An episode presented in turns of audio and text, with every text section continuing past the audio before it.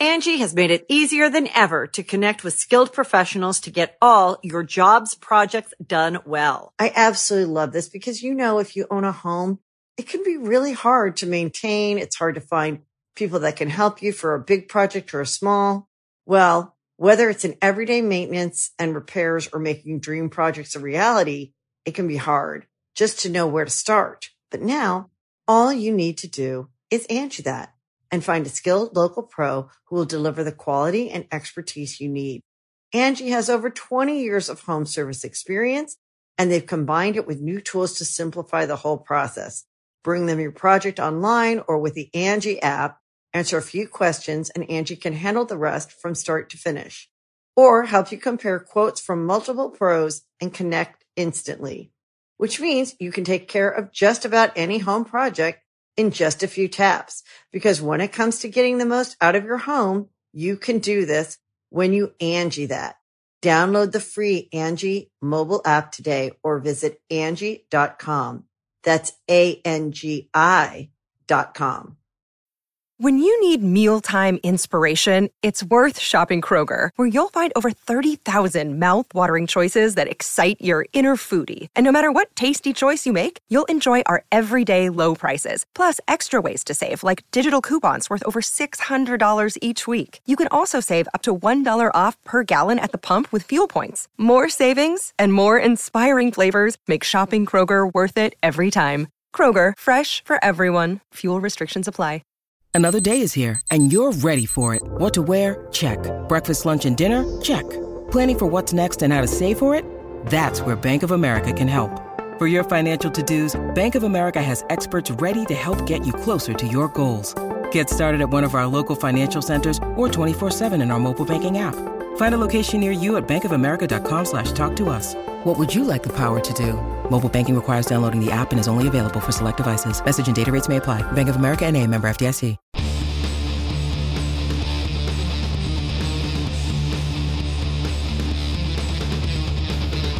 Hey, friendo, Steve here. L. Larson. And welcome back to Going In Rock Count Out. It's the top 10 show in podcast form. And today, given that we are, uh, you know, I know there's a stop at Elimination Chamber coming up very shortly next weekend, but it's uh, the entire thing is the road to WrestleMania. That's- and in fact, Doing this because I'm waiting for you to say road to WrestleMania that we're going on it.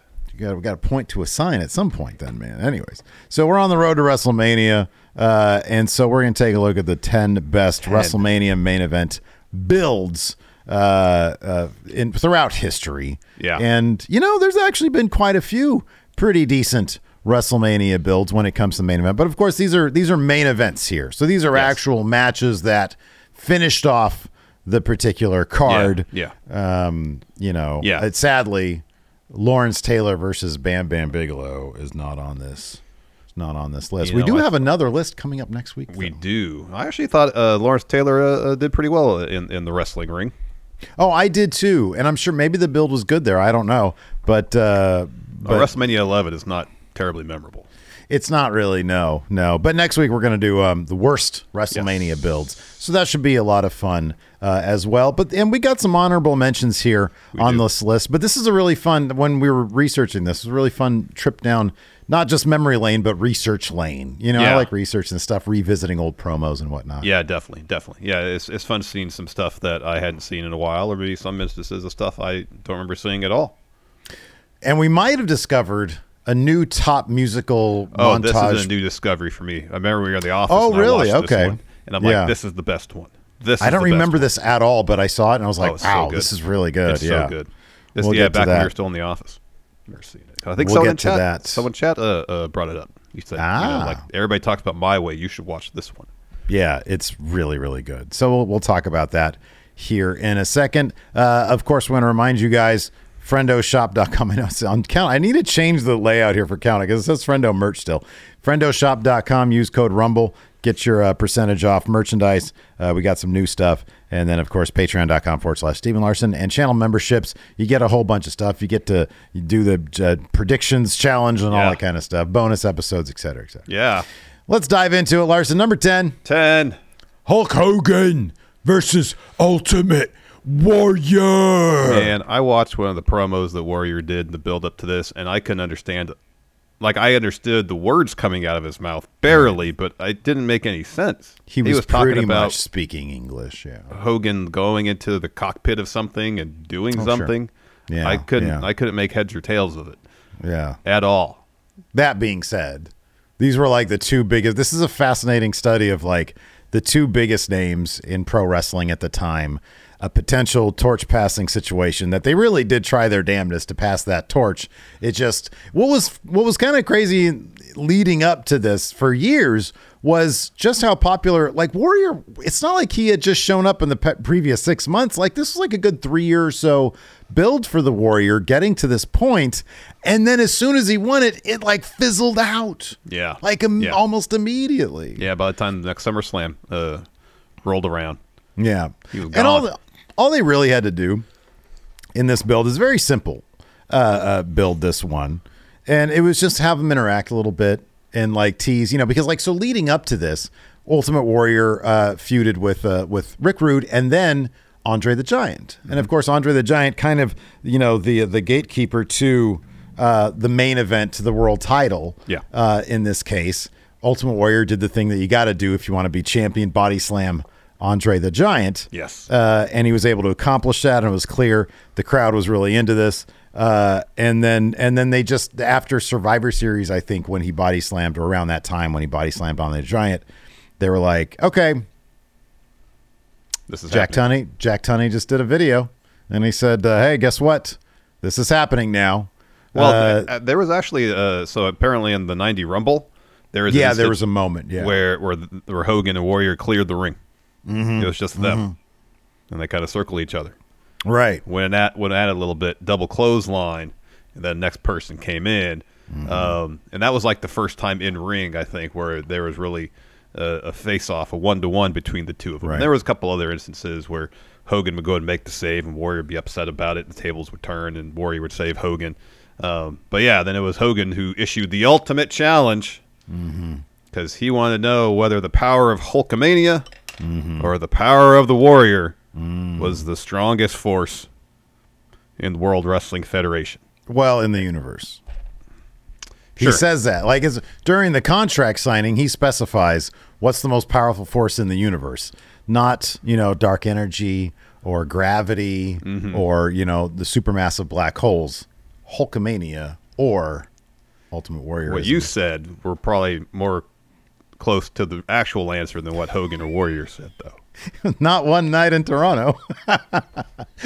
because because the Ultimate Warrior went out. But did you watch the uh, the con- they also had a contract signing? Yeah. uh, between these two. That that was a very interesting bit of filmmaking. I'll be honest. The more we talk about this one, this could be on either list. But it really could. it really could. I mean, because going back and revisiting a lot of these, especially in, in the 80s and early 90s, mostly the 80s, uh, it reminds me that for a time, Vince McMahon, from a creative standpoint, had a plan and would follow it through. right, yeah, You, you look at the, the Hogan Andre build, more on that later. Oh, Hogan yeah. Macho Man, more on that later. You know, these are these are stories that took months, or in the, the, the case of, of Hogan and Macho Man, almost a year and a half yeah, right. to see it through till the end. Mm-hmm. And like I'm so used to the Vince of you know the the 2000s, the 2010s, where he would get impatient and change his mind, Yeah, and it's just a lot of these. I, uh, we it's easy to poke fun at the Hogan Warrior one for the motivation being so kind of silly and simple because it is simple. It's pretty much who's who's the strongest presence in the wrestling world, Hogan it's Warrior. not, yeah, that's what but it that's is. it's not really that's not really silly though. You know, it, it's silly because of who it is. It's silly, I know what you mean. It's silly how they phrase it. Yes. Right. Yeah. Yeah. And like the contract signing, they got the contract signing going where Hogan says his piece, and Hogan he just wants to know for his own, you know, a peace of mind. Hey, is Hulkamania still the most powerful? He's testing uh, uh, himself, brother. Right, exactly. And then they and then Warrior in his leather jacket and ponytail uh, says a bunch of stuff, but then they shoot like head on, like they go like we're like we are the Warrior, and Hogan is looking directly at us. yeah. uh, it's a POV shot for each one. And uh, and Hogan says his spiel, and then Warrior, of course, says his absolute nonsense.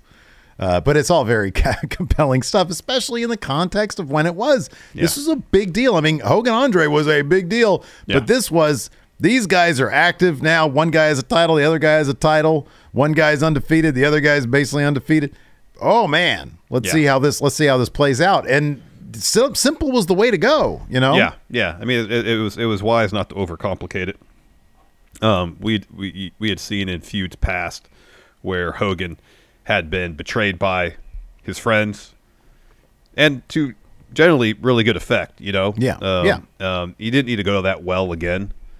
Yeah, keep it simple. But yeah, as you said, this is something that could easily be here because it's you know it's pretty monumental. The first time you had title versus title, the main event at WrestleMania, you had arguably the two most popular wrestlers in in the United States uh, going head to head, um, and and you had the passing of the torch potentially, and you have Hogan testing himself whether Hulkamania is still the most popular thing in wrestling.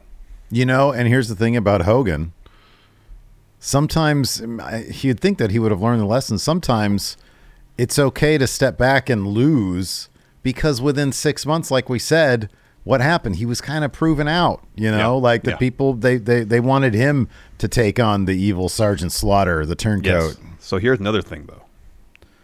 A lot of these Hogan feuds, they're mm-hmm. feuds because he's a no one to get out of the way. Mm-hmm. Yeah, That's a common theme. Hulk Hogan was mm-hmm. always a heel. Yeah. Well, there you go. I got you. Got to make that Wrestle Farts video. It's going to happen someday, maybe. Let's move on. Number nine. Nine. John Cena versus The Rock, second time in a lifetime. No, this is the match. first. This is once in a lifetime. This is once in a No, lifetime. this is once in a lifetime. Yeah. John Cena versus The Miz was Mania 27. This was Yeah. 28. Yeah. yeah. this is the first feud. The second feud I didn't really care about, but this one was all right. Um, of course, the whole main event of WrestleMania 27 existed to promote this feud. That's true. Um, yeah. It wasn't there really to build up the Miz. He lost the title next pay per view to John Cena. Yeah, true. Um, this is all to tell the story of Cena and The Rock heading into the next WrestleMania, and it's it's the fact that you have one of the two most popular wrestlers, definitely the Attitude Era, Mm-hmm. maybe for sure one of the three most popular wrestlers ever yeah, sure. with The Rock, and you had the top star of his era, John Cena, going head to head. I mean, that itself sells WrestleMania. And if it. Yeah, was right. simply a once in a lifetime, they had the match done, cool. Um, it didn't need the title they did the second time. Um, or if they did, I guess you could make the case that CM Punk should have been there. You probably should have been in there. Anyways, uh, this feud actually was fairly solid because there was a lot of really good uh, uh, promo back and forth with Cena and The Rock, and especially one in February of 2012, where John Cena did what I thought was the impossible. He Mm-hmm. gave The Rock cry face. And he did it with such ease. That's Yes. what was disarming about it. Yes. Was all he saw was that because that was the one where Rock had his notes written down on his Yep. arm. Yep. And Cena looks down and he has that look on his face where he absolutely understands that he has this dude. He can't wait. He's got this guy dead to rights. but he doesn't go right for it. He builds No. to it. No, he does. He does. And uh, yeah, the the genesis of this too a little bit was didn't wasn't there like some stuff that preceded this that indicated these guys actually don't like each other. This isn't just they're going to come and do a pro wrestling angle. Yeah. Like Cena had talked some shit about The Rock and The Rock had talked some shit and it's kind of been on the passive aggressive side. They're on like, you know, they're on like radio doing this kind of stuff and they would just talk a little bit of shit. And so when Rock would bust out the Fruity Pebbles stuff, it was like, oh, this isn't like real. Like he's doing this to try to to try to really get under his skin. He's really trying to downplay John Cena. Even even a year later, when because I just did like a little Wrestle Juice video about the because we're at the 10 year anniversary of the um the the title that came after John Cena's the Gotcha. first one. That's the template for the modern era, Yeah, yeah, but it had the scratch logo. Yeah. And The Rock debuted that one Yeah. because he didn't like the spinner title. But even when he debuted it, even because that was like heading into their second match, Yeah. he was like being really snarky about Cena's, you know, spinner title, you know. Uh, and so there was that element of like these guys really don't like each other very Mm-hmm. much, and you have to wonder, okay, well, what what's going on behind the scenes? Are they going to shoot on each other in terms of verbally? And it's seemingly with that promo that Cena did with the with the writing on Rock's arm, he went there and Rock didn't know that was going to happen. Yeah. Yeah. And that was cool. You know, Yeah. that was like, oh, dude, he did that. Wow. Yeah, that made for some great TV, and there was It a lot of segments back and forth where, you know, you know, a lot of times, fairly often, they would, you know, say, all right, you guys get 20 minutes. And it was a bit mm-hmm. much sometimes, but when they were to the point mm-hmm. and, and, and, and, and like when they were hurling insults and they were pointed and they had you know, direction and a point to them, Yeah. you know, when, when they had their promo offs, it was generally pretty engaging stuff. And No, and- absolutely, yeah. And you know, they got not one but two matches out of the Rock during this this run. He and Cena teamed up at Survivor Series, um, and, and then of course had their match at WrestleMania, Yeah. and did massive, massive box office for the company. Oh, it was huge. Absolutely. Yeah. And, uh, you know, Rock looked absolutely amazing for both of these. I mean, you sort of understand, you know, this year, if if it is true that he didn't have the time to properly devote, which number one, you have to appreciate a guy isn't going to come in and lump it up uh, just for the paycheck. Yeah. Uh, Rock wants to make sure that he's in ridiculously good shape. Probably not just, you know, aesthetically, superficially, Yeah, whatever, yeah, yeah. but also cardio wise. Cardio, and be able to be able to move like he needs to move in a wrestling ring. Um, Right. Yeah. Yeah. Yeah. But, you know, back then, my God, he was in amazing shape. I mean, it, it was like the best looking rock we had ever gotten. Uh, and so, uh, so yeah, no, the, and, and, and the build was very much must see when these guys got in the ring with each other to talk because they are two, arguably the two best talkers ever. Could, I mean, the case could be made for that.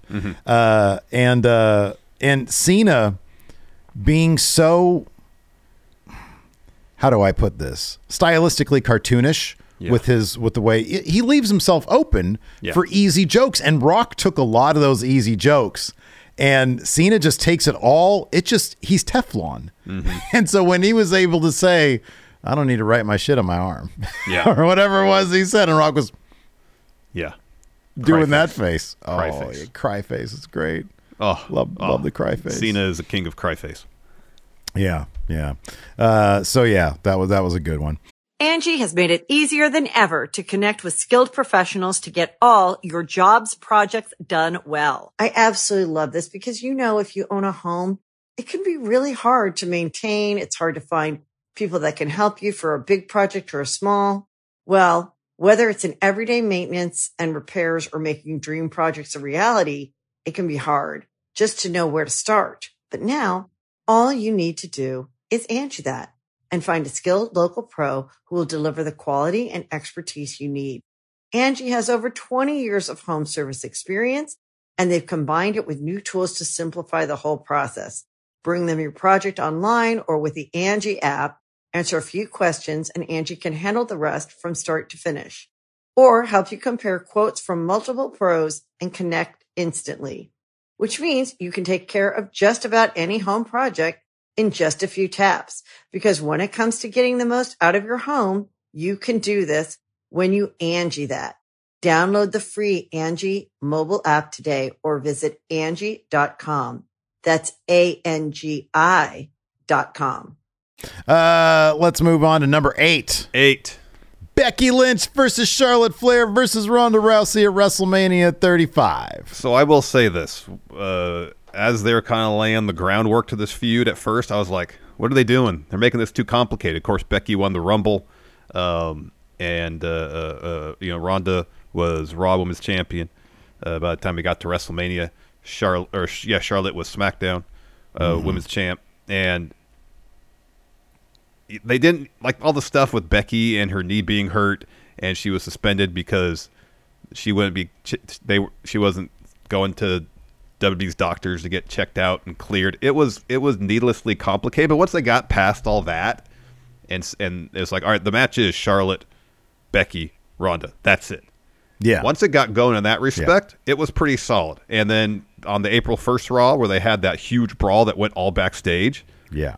that is one of the best pre WrestleMania brawls I have ever seen. That was This, so good. This deserves to be on the list just for that Yeah. alone. When you have Ronda being handcuffed in the cop car, and then she uh, puts her head out and she's yapping away, and Charlotte comes over. She's handcuffed and she gives her a big boot. Oh, that so good. alone, that alone. I agree with you. I thought that the the actual setup to that point uh, was a bit ridiculous. I, I understand, you know, they were trying to throw some hurdles Becky Lynch's way, and I get that, and I think that wasn't, you know, the the intention. I thought was pretty solid. it did go a little bit far. I mean, they were, look, they were in full. Let's try to make Becky as much as Stone Cold as possible. And if you remember back in the day, they would throw so much shit Stone Cold's way, as ridiculous it might have as it might have been, because people just want to see him smash through those barriers. Uh, and to a degree, I understand why they were doing that with Becky as Oh. Yeah, well. I did too. I did too. It's just like the the the examples of of Yeah. the Oh, yeah, the barriers they threw their specifics, way. yeah. We're like, okay, this is you They could, were silly. Yeah, you could do better than this. And I, I remember, you know, when we would talk about it back then, it was silly back then. It's it's still silly, but uh, but yeah, no that that backstage bit with the cops Oh, and so the good. cars and them just just trying to. It was it was awesome. It was just an absolute delight, and that alone. And you know, a lot of people complained when Charlotte was added to the match. Um, and and I, I'll I'll be honest with you. I was at the time I was like, yeah, we probably just do this one on one, but number one, Charlotte isn't going to give you a bad match. She's going to add a lot to it from a in ring standpoint. Mm-hmm. Mm-hmm. Um, and I just thought it was kind of interesting, just from a, a heat standpoint, a reaction standpoint. It's like let's throw this X factor in here. Charlotte's got the credentials, mm-hmm. so throw in, throw her in there and see what happens. You know, th- it- it's kind of interesting how they how Vince decided to do that. Yeah, and I guess it also kind of feeds into Becky and Charlotte's feud at the time, Mm-hmm. where Charlotte would just keep on stealing Becky's spotlight. Mm, yeah. Yeah. You know, um, Yeah. going back to the SummerSlam match Mm-hmm. before all this, where it seemed like, all right, Becky is is is, is gonna uh, uh, take on Carmella one on one. This is her, this is her opportunity to get the title. No, Charlotte gets in the match. She Mm-hmm. she wins. So it's kind of bringing that whole aspect of it full circle. Yeah, right. Yeah, yeah. Uh, but yeah, no. Like I said, man, this this deserves to be on there just for that, just for that sequence, the backstage Oh, it was so good. alone. It was so good. Uh, let's move on to number seven: Seven. Triple H versus Batista at WrestleMania 21. Steve you know, saw dude, that match. after talking about, we, I know I was there live. Um, after talking about the last time we did one of these, Randy Orton, Um, and now you know, getting to this segment here, uh, Evolution really did do wonders for both Orton and Oh, yeah. Batista. It really, really did. I mean, if you look at Batista setting up Orton the way they did to go on to become one of the most successful singles wrestlers of all time uh, through Evolution, and then right after that, because you mentioned here, uh, or, or it's in the notes here. You know, it's I think it's at the Royal Rumble where Triple H took on Orton and I think beat him there. Yeah. The same Royal Rumble that Batista then established himself Yep. as a star by winning the Royal Rumble, and then you have this conundrum: uh, who does he face? And Triple H lays out in, in the in the now famous thumbs up, thumbs down bit. Triple H lays out a damn good case. Yeah. he really does. Talking about we can run both brands. We can run this entire place. I think was it in this promo because I know I watched it recently, but I forget. I saw something where he talked about um, I forget it was him or HBK and something else talking about how back in oh he was saying it would have been like uh, if you know we were running WCW and WWF. Yeah. yeah, like back in the day. Um, yeah, I I mean, and and then he pitch he makes his pitch to Dave, and Dave's got both contracts, a Raw and SmackDown one, and you know he looked at the SmackDown one, gives him the old thumbs up. I'm going to go after JBL, and then he throws it away and has the puts the Raw one up, and he puts his thumbs down or. Backwards, he puts the thumbs down and he throws that away, and Triple H starts, you know, freaking. Yeah. and the Nature Boy starts doing this shit, like Yeah. having a conniption. Yeah. Um, it is it that thumbs up, thumbs down moment was a star making moment, and it's rare Mm-hmm. you get those. Mhm. It really is. It really is. And Triple H doing everything to try to convince Batista to go after JBL rather than himself um, is is a, is a, fun kind of wrinkle to the story. Yeah. Um, and and yeah, as you mentioned during that promo, that segment where first you have Bischoff and Teddy Long making their pitches as to why Dave should pick their brand, and then you have Triple H make it, making his pitch. It's all really captivating stuff. And you get after all the pitches are made, Batista gets on the mic, and just it's real simple. He says, "I know what I'm gonna do, and I've known what what I'm gonna do for a long time." And he grabs both both uh, contracts. He throws the Raw one down to the mat and holds the SmackDown one, and that's what Triple H.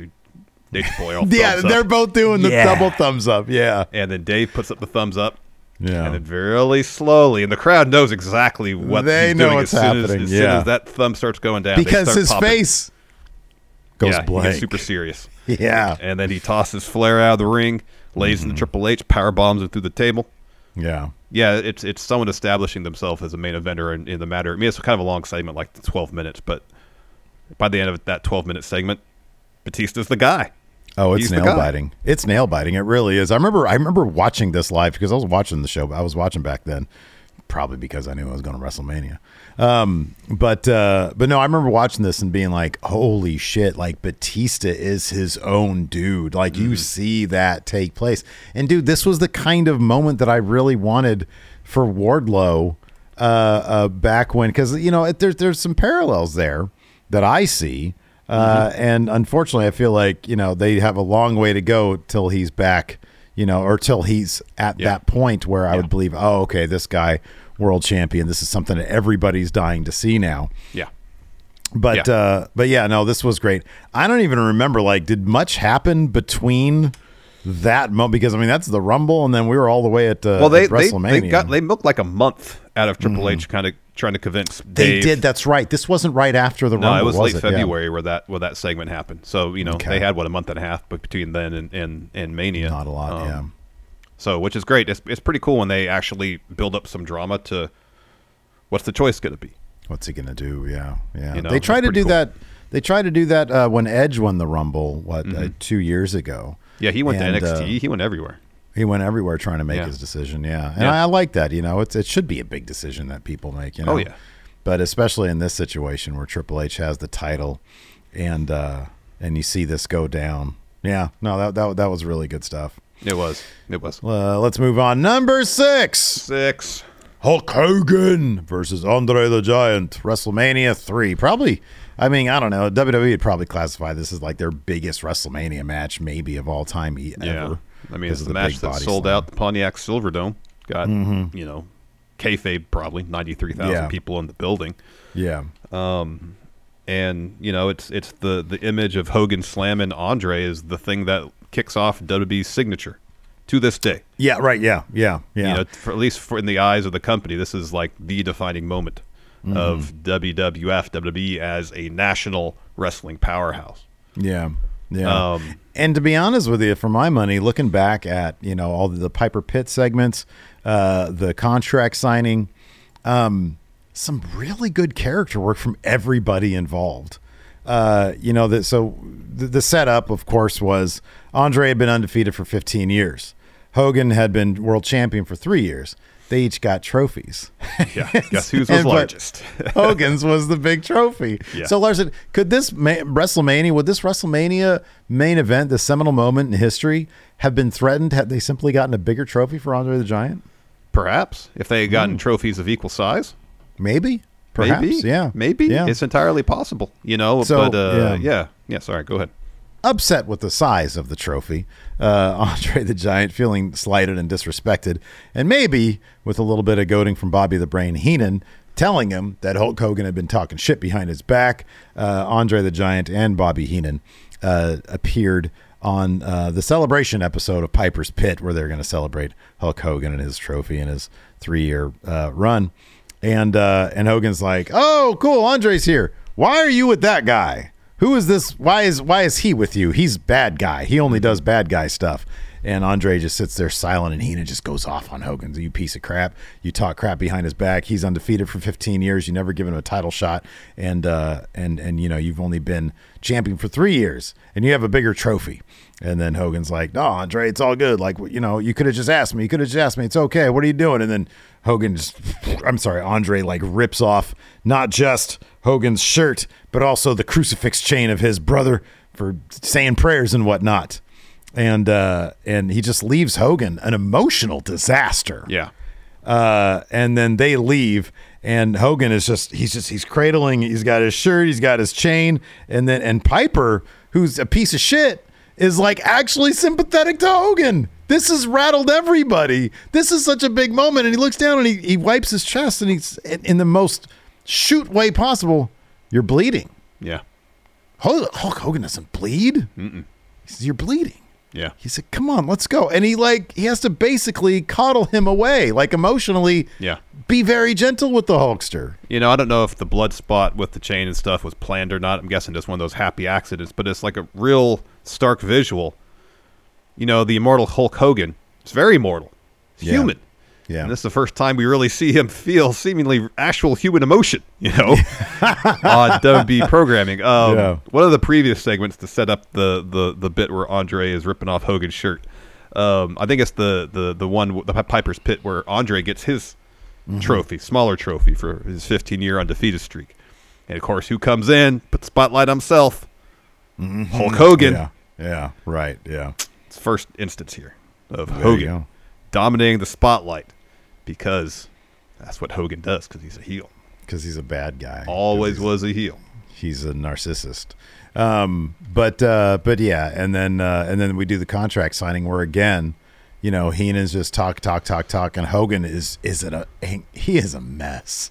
He is an absolute. He's jittery, and he's like he's about to like you know bust into tears. Maybe I don't know. And Andre is cold. Just Yep. absolutely cold, and he's got like, and sometimes he's got like a half smirk on his face when he knows that just that Hogan's just breaking. He's just completely breaking, and uh, and Heenan just won't stop talking and talking and talking. he says, "Sign it if you're gonna sign it."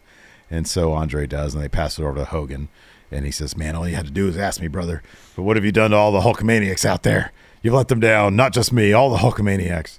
And then uh, Andre says, "You know, I taught you everything." He says, "I didn't teach you everything that I know. I still know a couple tricks in a mania. You're gonna find out the last lesson. Oh, it's good stuff." It is good stuff. Yeah, yeah. it- Especially for that era of, of WB wrestling, this is really good stuff. Mm, yeah, no, absolutely. Really good stuff. Uh, let's move on to number five. Five. The, the Undertaker versus Shawn Michaels at Mania 2010. Mania I love this story so much. This is one of my favorite stories. I know. it's so, so good. good. Yeah. And it's so simple. It's It simple. is. So it goes back to the previous WrestleMania 25, um, where Shawn Michaels had a match against The Undertaker. Brilliant bout. Mm-hmm. Um, and came up short. And uh, when he's accepting his award, his Slammy Award for Match of the Year, Shawn Michaels is like, I was this close. If I get one more shot, I can beat The Undertaker. And so that's his mission le- going into WrestleMania season. Because time, Undertaker's champion. So what's the, the easiest way for Shawn Michaels to get a match with Undertaker? Win the Rumble. He gets eliminated from the Rumble, and his reaction to getting eliminated from the Oh, Rumble is heartbreaking. it stops Pardon the pun. everything. Yeah. Yeah. Yeah. No, Um, and, and yeah, just you can keep on going just a second. His actual elimination is like the best elimination ever because he's on the apron. Batista hits him and he starts grabbing Yeah. for the ropes as he's Yeah. going down. It's so brilliant. It's so good. It's so good. So he starts trying to find any way he can to to get a match with Undertaker at WrestleMania.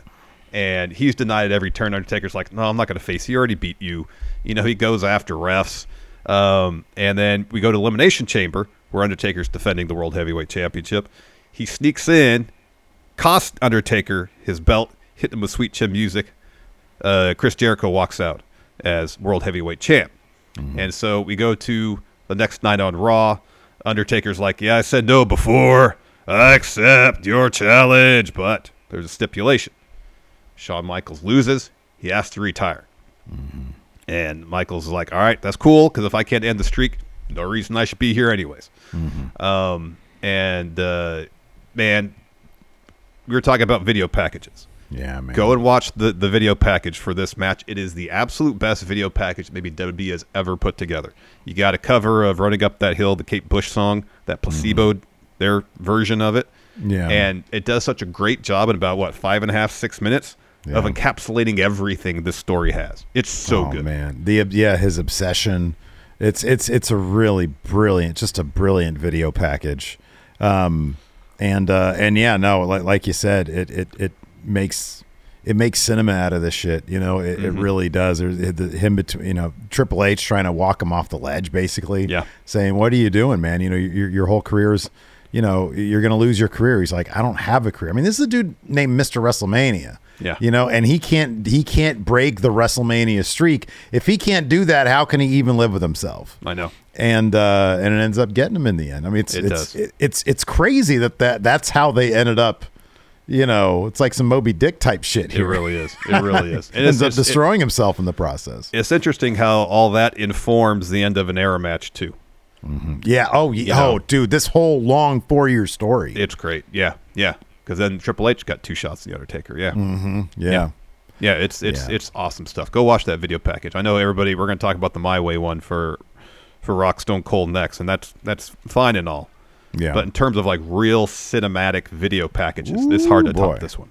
Yeah, absolutely. Oh, there goes my cat. It's old now. Okay, so she's laying. No, she's just scratching. Whatever. And Let's I- move I- on to the next. Well, one. I'm gonna Oh, make one more point. The end of this match, where Shawn Michaels is defiant till the end, he knows he's beat at the end of the match at tw- Ma- Mania 26, but still defiant to the very end. Just, just a, a, a master class in wrestling storytelling. This is. It's so I gotta, good. I gotta go back and watch that match again. Oh, it's really gosh. good. It might be my favorite of the two yeah, they had. Everybody Yeah, really loves 25, and it's great. yeah, right. Yeah, The heart of, of the their match at 26 is what really sticks with me. yeah, man. Well, we're old. I think it appeals to the no country for old men types. Could you know, be. it's like that's oh, why we love man. Into Veneer so much. I, yeah, no, you're right. You're absolutely right. Uh, let's go ahead and move on to number four. Four. Stone Cold Steve Austin versus The Rock at WrestleMania 17. Of course, dude. And uh, look, I love this video package. I think it's a terrific video package. Limp Bizkit, My Way, My Way or the Highway. The music video itself is really is cut together to the beat. It's really good. Um, my only qualm, my only qualm. I'm saying I love the video package. I'll watch if I scroll through it, see it on Twitter. I'll watch this shit. My only qualm about it is that there seem to be like not enough footage to really beef this thing up. Like it, the Shawn Michaels one tells a whole story. This one is a lot of salute the beer stuff. Yeah. There- Yeah. there's a lot, and I know Stone Cold thing was beer, but him and Rock that one segment where they did the Yeah. beer stuff is played ad nauseum in this Yeah. video package. But Yeah. the song is custom made for a wrestling. It feud. is. really it is. And the energy of that video package is is hard to deny. It really Um, is. Yeah. So The Rock and Stone Cold had an interview with JR prior to their match at Mania 17, which really encapsulated and, and, and laid out their story pretty easily. So few months prior, Stone Cold had returned from injury, and while he was gone, The Rock uh, became undisputed number one babyface in the company. And in Stone Cold's mind, that's his spot. And so he says to The Rock, you know, on a personal level, I don't like you. I need to beat you because of that. But on a professional level, I absolutely must beat you because you're in my spot. And for just about anybody else, that alone would justify the heel turn at Mania 17. But Stone Cold was operating on such a different level of popularity. You know, he's absolutely beloved by the fan base that it. They just didn't buy it. They didn't buy it for the most part. Yeah, I mean, I think looking back on it, so like I'm not a fan of it. I know you're not a fan of it. I've seen, you know, people on Twitter say, "Oh man, no, this is great" or something. Um, so I think there's a segment of the fan base that that likes this turn with Austin. It did.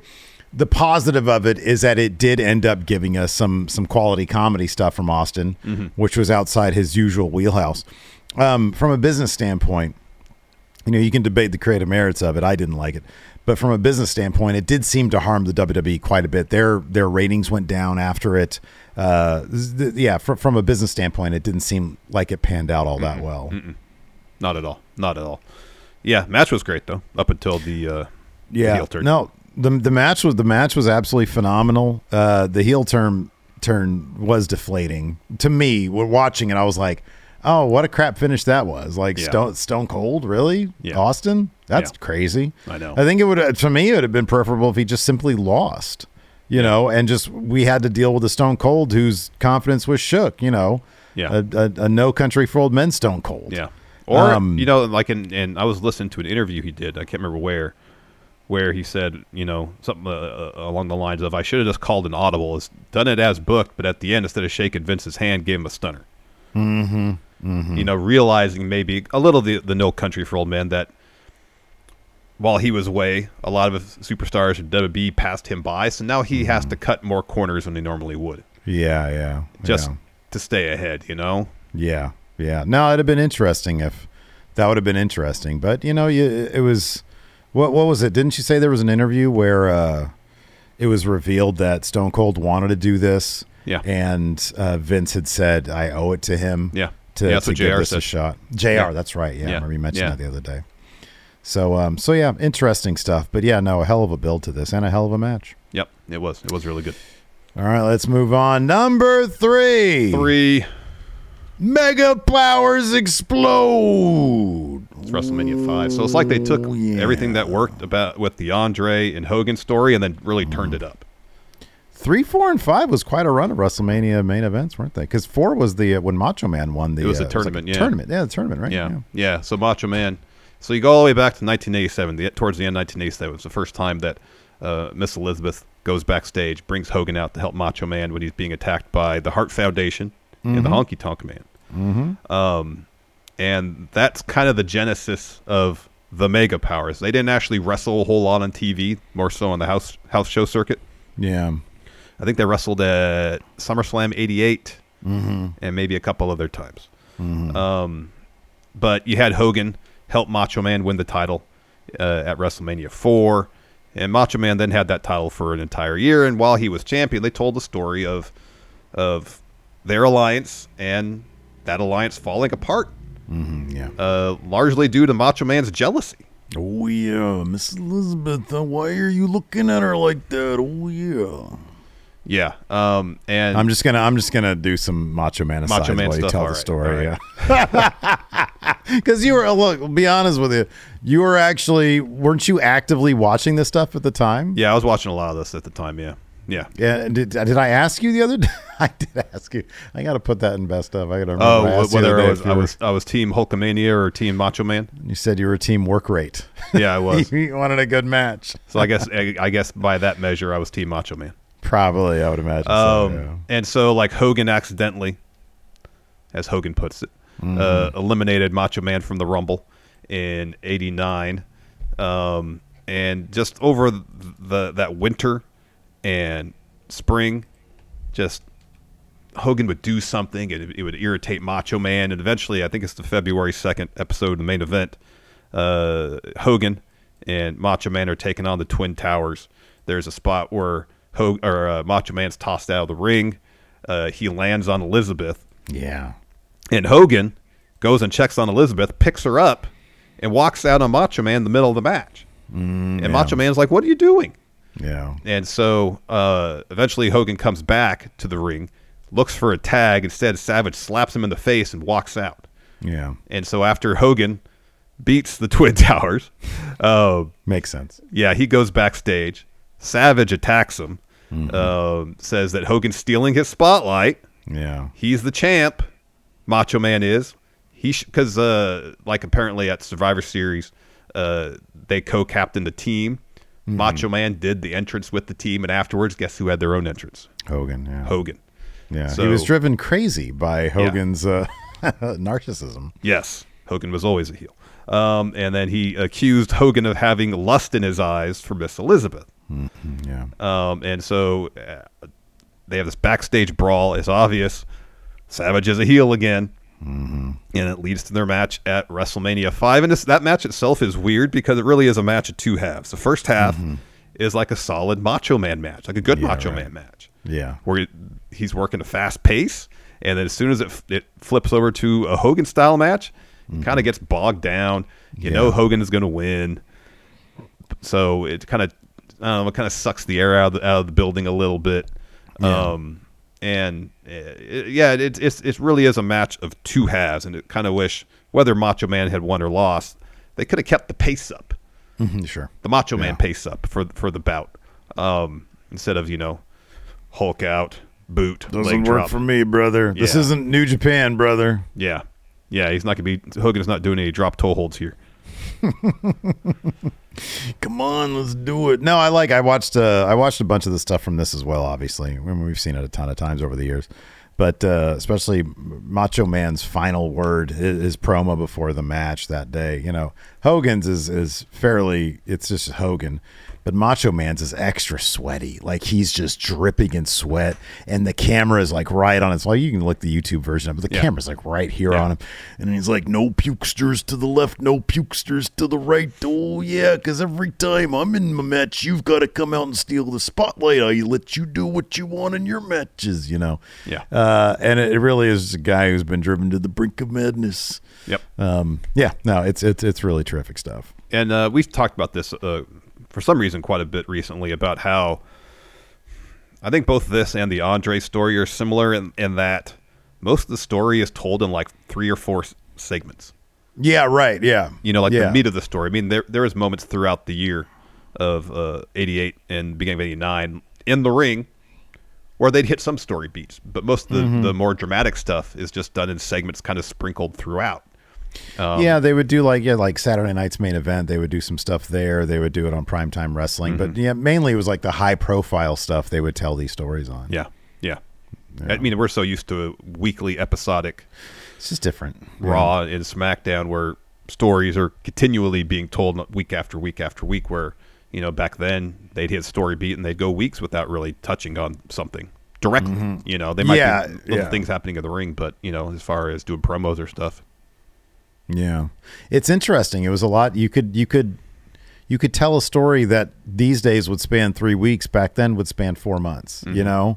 And, and maybe even longer because these days, you know, you got to book something every week. And I kind of wish that they wouldn't. I mean, Raw is so long, Mm-hmm. you know, and I wish that sometimes they would like NXT from a couple of years ago when it was Yeah. only 1 hour. You would not not things were not happening every single week. They'd recap here and there. Mm-hmm. They'd say, "Oh, next week we're going to find out more about this." Um, but uh, but yeah, back then, I think just because entertainment consumption was so sl- so much slower, it was so much more methodical because the options were so much more limited. Yeah.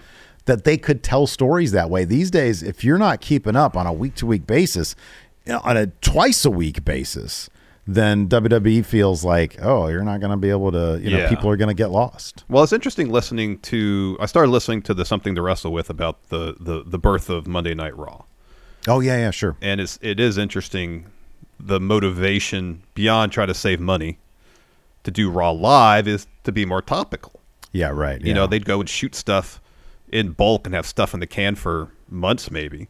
Mhm, yeah, You know, whether it be up for prime time, whether it be for their syndicated shows, whatever the case may be, and they would just kind of like, or or for Coliseum home video, whatever, whatever the, the, the situation was, and they would just be taping, taping, taping, and tape, and then just work cobble t- it all together later, seemingly shoot and shoot and shoot and worry about it later.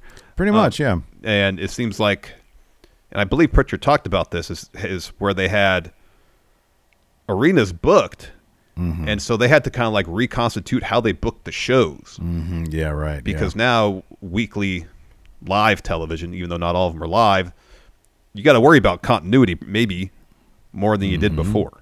Yeah, no, absolutely. It was it was it was pretty much a sea change. Although I watched what's interesting about it is that the the raw stuff and uh, one day I'd like to do a talk with you about Monday Night Raw. It doesn't seem to be winning any of the polls that we do, but it doesn't mean we can't do it. Yeah, totally. Um, but no, it, it is interesting just how different things were told. But I went back and I watched uh, WWF's first televised program, or one of their first televised programs, was just Championship Wrestling, and it was like you know from seventy seven to eighty one, something like that. And you know, I believe those were all done basically, with the, with the exception they would sprinkle some in, but it was all one show. Mm-hmm. You know that they would tape in a place and they put that on TV at some point in the future. And sometimes they'd put little, you know, they they'd insert other matches from other shows and whatnot. But you know, just down at you know they'd do interviews there by the ring right after the match happens, and then they went to the other format, to the primetime wrestling type format, where they just throw a bunch of shit in there, and they'd they'd have a framing device, whether it was a studio or the talk show or whatever. Um, and then Raw just sort of took the live element, and then you know they like it used to be sort of one show live. With the that that was the exception, um, so they could be so so you could talk about the news. Apparently, was one of the primary motivators. I know, I know. which was weird. But uh, anyways, that's another conversation for another day. I'm interested in doing that. Uh, let's move on to number two: Two. Stone Cold Steve Austin versus Shawn Michaels at WrestleMania 14. I mean, a lot of this was just seeing Stone Cold become the guy. There's a lot of ant- anticipation there, and then also you you you put Mike Tyson um, into that situation, and you get a lot of mainstream eyeballs on your product when your product's already on the upswing, Yeah, and you got a, a wrestler in Stone Cold who's really captured the fans' imagination and is ready to achieve heights in the world of professional wrestling that maybe no one else has ever seen. Mm-hmm. And it really is a, a, a, a recipe for real intriguing build, even though Shawn Michaels was not in the best of shape. He was hurt. Yeah. Seemed like mentally Uh, Mm-hmm. He he he just was not in really the best of shape after hurting his back at the Royal Rumble Yeah. um, in a casket match against the Undertaker. And so, I mean, I guess credit to the creative team for trying to f- finding ways to make this interesting, especially with Mike Tyson's involvement. You know, where is her, his allegiance? Of course, before the match, he he had the DX shirt on. he was out there crotch chopping with HBK and Triple H, and we're like, okay, I've never seen Mike Tyson happier than when he was revealed to be a member of DX. Yeah. I Yep. watched that just before this, and Yeah. he was so happy to cross chop. Yeah. Um, so right there, you got the ad, the the odds. Sorry, the odds sta sta uh, stacked against against uh, uh, uh, Stone Cold Yeah, because if Stone Cold gets out of line, you got the the the special enforcer Mike Tyson there yeah. to to get Stone Cold back in line.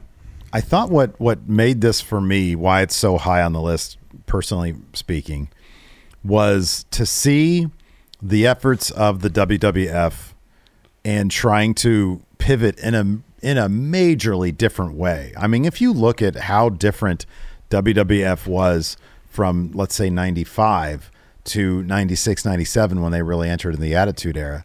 Um my god, it It's is a a sea change, different. yeah. It is Yeah. a sea change. It absolutely is. And to see that gamble pay off, it going back to the Raw, the creation of Raw episode, what was the original concept of Raw? Gritty, uncut, uncooked, you know, Uncensored, dirty, yeah, yeah. uncensored, all that stuff. Well, that's what the Attitude Era eventually became. It wasn't that in 93 when they started Raw. No. Um, but it got there. The idea was there, and they finally executed it because Vince McMahon realized whether it's, oh man, what Heyman's doing is really cool over there, or whatever the case be, um, modernizing it uh, to, to keep up with, you know, the, the, the grunge element, I guess, was sort of one idea uh, to make it feel more dangerous. Tyson Tyson's presence and the danger that when you have Stone Cold in there, a man alone, Tyson and his entourage, WWE official, I'm talking about when they did the big segment that landed on E ESPN and everything. That big segment was the culmination of all that effort, of all that work.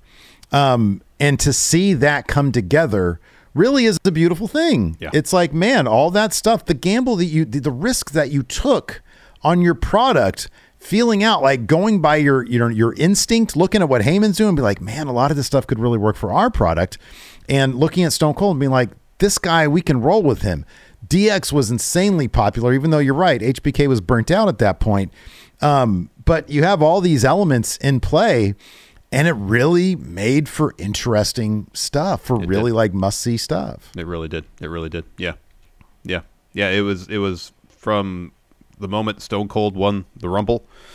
Uh, you know, given the circumstances of Shawn Michaels being hurt, uh, so much of this was kind of booked. I w- I won't say to perfection, but near perfection in terms of building Yeah. up anticipation for this match. And you know, everybody seemingly except maybe Shawn Michaels was was there waiting to see Stone Cold uh, win that belt and begin, you know, the Stone Cold era.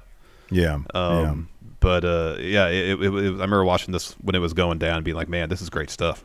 Yeah, way no, more I- interesting than what's going on WCW right now. yeah. yeah, right. Um, yeah, no, it is interesting to see somebody be made. That's Yeah. you know we talked about a little bit with Batista. It's fascinating to see somebody just be made, and and you get that sense in the crowd where it's like, man, this is the guy now. Yeah. this is this is the guy that people are tuning in to see. Yeah, when when WrestleMania is at its best in the main event, you get that coronation moment. You know, Right, exactly. Yeah. Yeah. And it's it's a really special thing. Um yeah, and it's you know, it's it's it is also interesting to see because DX was so popular at the time. Uh it, it didn't feel like and again, you know, I remember watching at the time, but I, I didn't I I was not that was like when I first started watching WWF. You know, I was watching WCW for a little bit before this, but you know, that's when I first started watching WWF. So I didn't fully comprehend at the time that DX, what DX was, and how popular they were. Because I think 14 was like the first WWF thing that I actually watched. Oh, wow.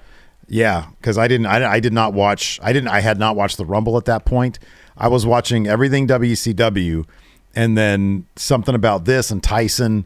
Yeah. Uh, I was like, okay, well, I, I got to check this one out. I forget. I don't know. I probably watched it at one of your guys' houses or something. it was the Montreal Screwjob that got me back into WWF. Yeah. I heard that happen. I was like, "Oh wow, that's crazy." Yeah, that is nuts. Yeah. If I had, if I had, like, if that was on my radar at the time, I probably would have been like, oh, cool. I because I didn't even know, like, I didn't even, I did not know who Bret Hart was at the time. Oh yeah. Yeah, because I was brand new to it. Like in Yeah. '97, I didn't start watching until I don't know, late, like late '96, I guess. Yeah. That sounds Although I think right. it probably been because I mean I graduated, I started hanging out with you guys. yeah, yeah. But maybe that timeline's even a little bit off. Maybe I didn't really start hanging out with you guys. Well, I got to credit Hilton with getting me back in because he's the one that says, "Hey, have you, have you checked out this NWO stuff?" I'm like, "What? What's that?" Mm-hmm. Yeah, So yeah. this is all this, this, this, all that we're doing. I guess credit, Credit to to Hilton Hilton. for all this. Sounds right. Sounds Hmm. about right. Let's not think about that and talk about number one. One. Daniel Bryan versus Batista versus Randy Orton at WrestleMania 30. Oh boy, man, oh man. You know, they The- kind of whether yeah. their their their goal, the end game for this was Daniel Bryan winning the championships at Mania 30 or not. They got there eventually. Um, you know, it goes all the way back. I remember this clear as day, where where John Cena has to select his opponent for SummerSlam, Mm-hmm. and he says, "I want to wrestle Daniel Bryan. Everybody get out of the way so we could step forward." Yeah, yeah. God, that Oh, was so, good. It was so Yeah. good. Well, you can go back, and I, I forget when this particular moment was, but at one point they were in Seattle, and uh, and Triple H and a bunch of the roster were in the ring, and Triple H was trying to speak, uh, and the crowd just would drown him out with Daniel Bryan's, and the camera cuts to Daniel Bryan. He has like the most like. He's got such a big goofy smile on his face, like I'm sorry, I don't know what to do here. Yeah, yeah, but you know from i'm not going to say day one but from a certain point i guess from the team hell no stuff maybe the crowd just absolutely embraced daniel bryan and they would not take anything that wasn't him. And you can look at the royal rumble 2014 for uh for the clearest evidence Yeah. of this. Yeah. and and how pissed off they were when batista came out late uh for the number 30 spot It was it was Rey Mysterio was number 30. Oh, I'm sorry. Mysterio was number 30. That's right. Yeah. Uh, and it got down to Batista and Roman Reigns, and the crowd was still chanting Daniel Bryan, Daniel Bryan, and they realized, well, we're not going to get him, so we're just going to chant for Roman Reigns. Yeah. But uh, you know, if you go back to SummerSlam prior to this WrestleMania, that's when Daniel Bryan had his match uh, against uh, Cena. I think, Yeah. yeah, Cena, Yeah. because Yeah. you mentioned that, and he wins, and the crowd just erupts, and Orton comes down. And Triple H was the guest ref. He pedigrees Daniel Bryan right after he wins, and then Orton cashes in. Yeah. And so to tell that story from SummerSlam all the way to Mania, and I know at Mania they they wanted something else, but and so this is just how it ended up playing out. So you don't really credit Vince for this necessarily. I guess No. you credit him for not being a complete fool. Yeah. Um, but if you go all the way back to that SummerSlam, and you could probably find stuff before then, and then go all the way up to WrestleMania, and you're sitting here thinking, are they really going to? Because Daniel Bryan at Mania had to fight. He had to fight what Triple H Triple first, H and then the show, yeah. yeah, and then it's like, oh my God, they're really going to do this thing, aren't Yeah. they? Yeah. And then they did the thing. They did. But uh, you know, you have the moment where all the fans are in the ring, Mm-hmm. and it's the yes movement, which is a little on the corny side, but it works because Daniel Bryan is fine being corny. Maybe not Bryan Danielson, but Daniel Bryan is fine being a little yeah. bit on the corny Yeah. side. He understands sports that wrestling is is to a degree inherently ridiculous. Yes. Right. Yeah. Yeah. And uh, and you see like you know the power of what the fans can really do. Yeah. Uh, and that was one instance where man, oh man, they really they came through and they got what they, did. wanted. They did, and, and, and somehow, and all the obstacles they put in Daniel Bryan's way, and I'm not just talking about what is on TV, seemingly even backstage, Mhm, yeah. fed into his underdog story. You know, he beat he beat Cena for the title at SummerSlam. Orton cashed in on him, uh, got the title, and throughout that fall, they were feuding for that belt. in every show, almost to a frustrating degree, they would find a way to cost Daniel Bryan the title. And ultimately, yeah. Orton uh, unifies both the belts against Cena. And you know the main event they had in mind seemingly was Orton and Batista at WrestleMania. And then I forgot about this detail, so I was doing research on this. So during the the, the Occupy Raw segment where they had all the fans in the ring, where uh, Daniel Bryan's like, "I want a match against you, Triple H, at WrestleMania," um, and he gets that, and he's like, "Okay, well, how about this? If I beat you, I get put in the main event." Mm-hmm. And of course, he just drives, uh, he just frustrates Triple H so much. that Triple H agrees, but I forgot this detail that later on, Triple H said, "Well, if I beat Daniel Bryan, I get put into the main event. Oh, huh. oh, you think that option was probably on the table at one point? Oh, I mean, not seriously, no. But I think they were just trying to put that there to put some doubt in the fans' minds, maybe that it was a certainty that Daniel Bryan was going to win in advance. You know, it Good gave Lord, Triple H something more to rest to fight for, essentially. You know, Could you imagine how torpedoed that WrestleMania would have been if at the beginning of it Triple H wins and moves on to the main event? I mean, And that could- everybody's that's been a waiting good- like, everybody's waiting around for Daniel. Is he gonna show up at any point? Yeah, I know. You know, in any other year, Triple H versus Batista versus Randy Orton, that's recipe for a potentially good story there. It's like a Shield triple threat. Who wouldn't want that? Yeah, yeah, yeah. But not at WrestleMania 30. No, Daniel Bryan had a main event and he had to win those titles.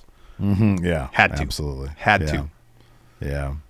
Uh, a couple honorable mentions. Uh, this wasn't the main of. I'm not. This so this is matches for main events. We already Yeah. talked about 35, but you got to kind of mention Kofi Mania. I know it wasn't a main event, but it's similar to the Daniel Bryan stuff. It was like, Yeah. no, this is happening. You're going to Yeah, do it. yeah, yeah, Yeah.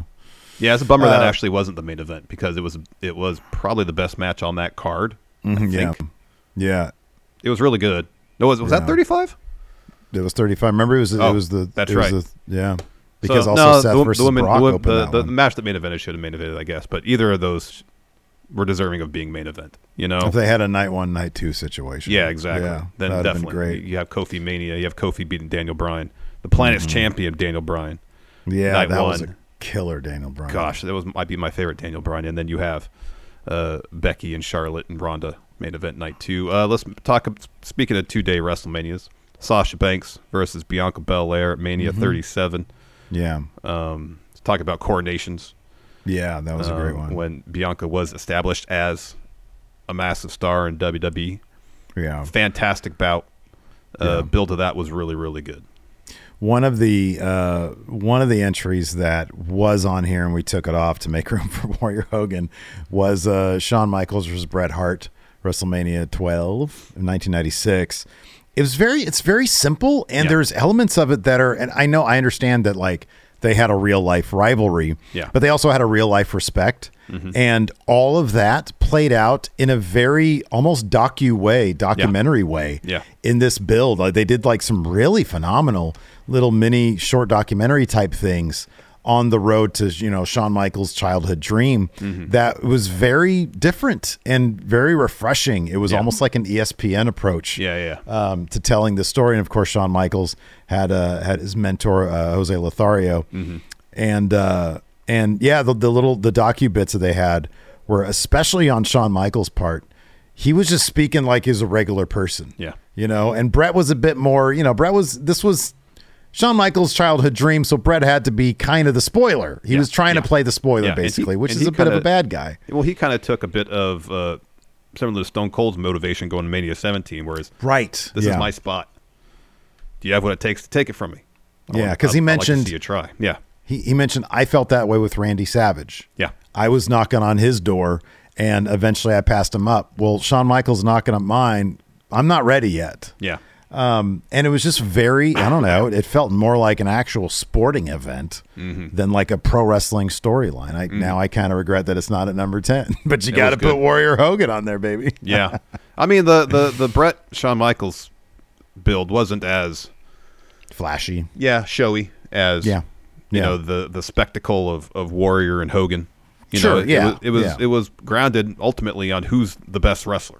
Yeah. Um, you know, there's not no, who has the most power in the universe. Yeah, not what's the most powerful force in the universe. It's just who's the best Mm-hmm. wrestler, and, and and so it's just not as showy as Such pedestrian things. oh who's best wrestler as opposed to the strongest force in the universe.